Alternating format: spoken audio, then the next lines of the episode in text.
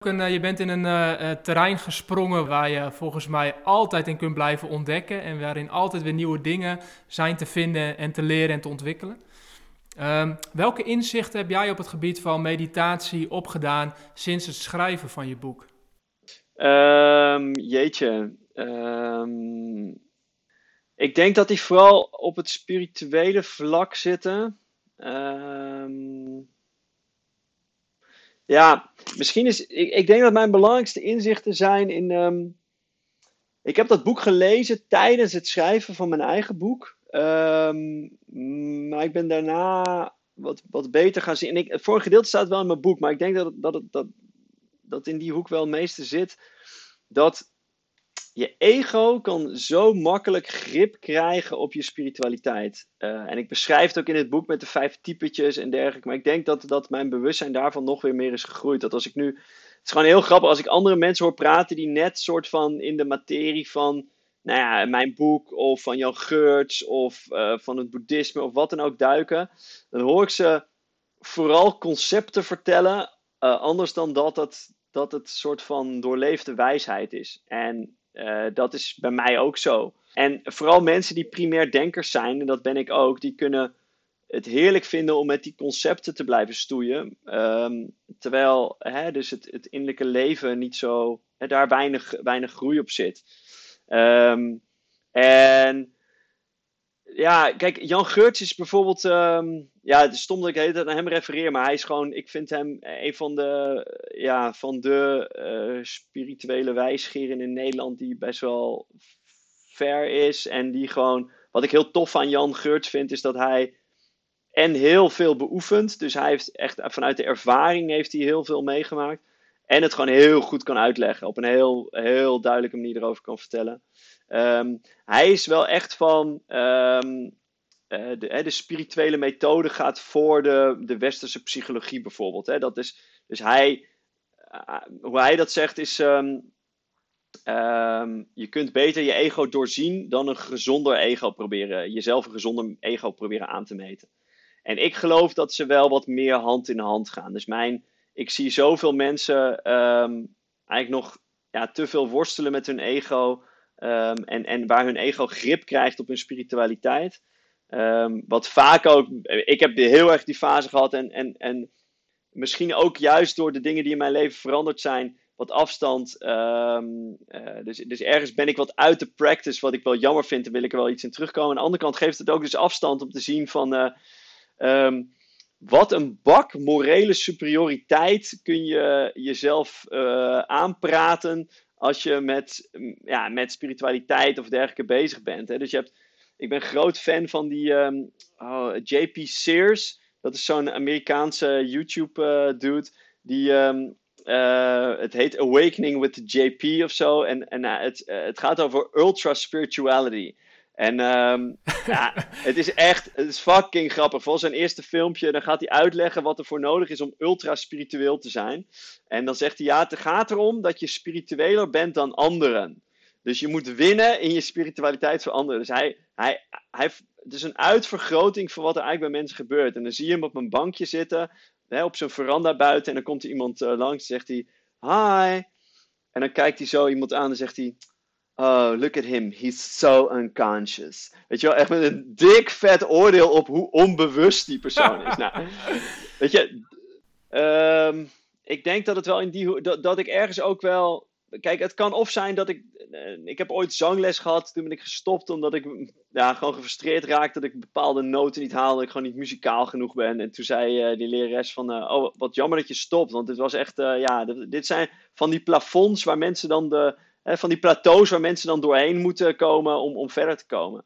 Ja, ja, voor mij voelde het meer als een plafond dan als een plateau. En ik weet niet of dat in mijn spirituele practice ook zo is. Dat ik dan ergens tegen een, op een plateau kom en denk van, nou ja, uh, het lukt even niet. Uh, is wat met, met wat meer afstand kijken. Uh, terwijl, hè, terwijl je er met spirituele dingen doorheen kan komen. Maar ik vind ook heel veel in, in um, ja, de wat meer uh, psychologische benadering. Hè? En, en, en volgens mij is dat, is dat ook heel waardevol. Dus um, ja, ik, ik denk dat ik sinds het schrijven van het boek daar wat. Um, uh, ja, wat, wat inzichten te hebben. Ik vind, ik, zoals je merkt, worstel ik een beetje om, om, om uit te leggen welke inzichten dat dan precies zijn. Maar gewoon iets meer, nog, meer, nog iets meer zicht op de, de kunst van het ego. Om alles maar vast te grijpen. Om, om, om je eigen imago te verbeteren. En um, ik had gisteren toevallig een leuk, um, leuk gesprek met, met een cliënt in mijn coaching. Die ook veel met spiritualiteit bezig is. En, en, en, en met, het, met, met zijn ego dat ook grip op dingen krijgt. En dat, wat ik altijd mooi vind is, kun je dingen doen die, waardoor je je ego niet verder voedt. Dus uh, Eckhart Tolle die zegt dan, uh, wat, sommige mensen als uh, spirituele beoefening hebben, is het, het niet delen van hun successen. Dus als ze dan voelen van, oh hij heeft iets tofs gedaan, hij heeft dat, oh ik heb ook iets heel tofs, oh dat wil ik zo graag vertellen. En dat je dan, oké dat ga ik dus niet doen. Oké, weet je wel, ik voel daar, dat is gewoon vol ego, nou laat maar even. Um, nou, op zo'nzelfde manier, ik heb, het, ik heb het ook wel eens in andere podcasts verteld. Ik heb bijvoorbeeld als ik, uh, ja, het is echt heel triviaal en, en, en, bijna beschamend. Maar als ik dan heb koud, koud heb gedoucht, ik, ben, ik ben best wel mijn vriendin roept altijd eh, dat ik de mannengriep heb, dus ik kan mezelf best wel makkelijk zielig vinden. Dus dan vind ik het heel tof van mezelf dat ik hè, de kwelling van een koude douche ben ondergaan. Uh, en dan, dan stap ik onder de douche uit, wat overigens altijd heerlijk is dan. Dan ben ik weer blij dat ik gedaan heb. Zelfs meditatie, hè, dat is ook, je hebt helemaal geen zin in, dan ga je zitten en daarna denk je, oh, dat was eigenlijk best wel chill. Um, maar dan staat die kraan, die staat dus nog op koud. Ja, en dan, dan kom ik in een, in, in een dilemma, hè. Want wat doe ik dan? Ik weet, mijn vriendin is de volgende die hier gaat douchen. Dus als ik ja, het zou het meest net zijn, hè? net de wc-bril omlaag zetten. Dat je als vent hebt staan, staan plassen. Dat je gewoon even die kraan terugzet op, op gewoon normale warmte. Maar ja, dan komt zij er niet achter dat ik heel stoer koud gedoucht heb. Weet je wel? Ja, dan kan ik geen complimenten krijgen. Dan is zegt de ego, ja nee, maar ik wil wel applaus voor mijn heldhaftige actie van net. En als ik dat nu terugzet, dan zal zij nooit weten dat ik koud gedoucht Ja, echt prachtig schouwspel uh, hè, om, om, om, om waar te nemen. En ik had uh, dus een cliënt die vertelde dat um, hij dan. Um, hij is een harde werker, ondernemer. Die, um, die ook vaak in de avonden werkt. En als hij dan een avond niet werkt, als hij eigenlijk al om, weet ik veel, om zes uur s middags, zes uur s avonds eigenlijk ook, hè. Maar normaal zit hij nog tot elf uur te werken wel eens. Als hij dan al zijn laatste e-mails aan het tikken is en zegt, ja, wat ik op een gegeven moment dus dat, dat kon doen in mijn e-mailsysteem. Uh, dan kon je zeggen later verzenden. En dan zet ik ze op 11 uur. Zodat het net leek alsof ik dan nog aan het werk was. en gewoon, weet je, volstrekt eigen ding. Hij zag het ook. Ik zei ja, mooi. Dit is een mooie uitdaging om, weet je, om, om nou ja, gewoon je ego aan kracht te laten inboeten. Om dan te zeggen van, um, nou, dat ga ik dus niet doen. Dus ik verstuur ze gewoon keurig. Dus eigenlijk een beetje wat je zelfs kunt doen. Je bent ook altijd vroeg op en dan ben je ook aan het werk.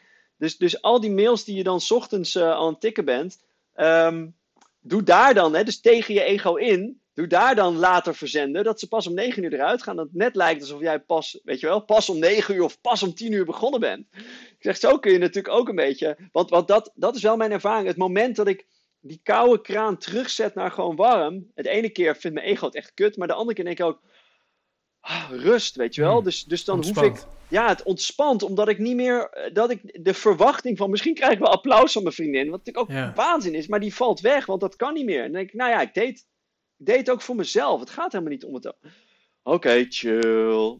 Um, dus dat is, ja, dat is een, een, van de laatste inzichten. Dat je eigenlijk op allerlei vlakken, of nou om koud douchen gaat, om het tijdstip van e-mails verzenden, dat je uh, ik heb het ook wel eens met alcohol drinken, dat mijn, mijn ego grip kreeg op dat ik al. Ik, had, ik heb al bijna twee maanden geen alcohol gedronken. Daar deed ik het niet voor. Ik deed niet om stoer te zijn. Ik deed het om naar mijn lichaam te luisteren. Nou, toen heb ik ook drie dagen voordat hè, die, die termijn van twee maanden zou verstrijken, heb ik gewoon een paar slokken wijn van iemand genomen. En toen proefde ik ook, nou ja, wel lekker, maar ik hoef er niet meer van. Maar toen, wist ik wel, ja, twee maanden heb ik niet gehaald. Nou, hoeft mijn ego daar ook niet meer mee bezig te zijn. Dat gaf gewoon rust. Dus um, nou, dat, dat, dat zijn leuke dingen om te ontdekken. Ja.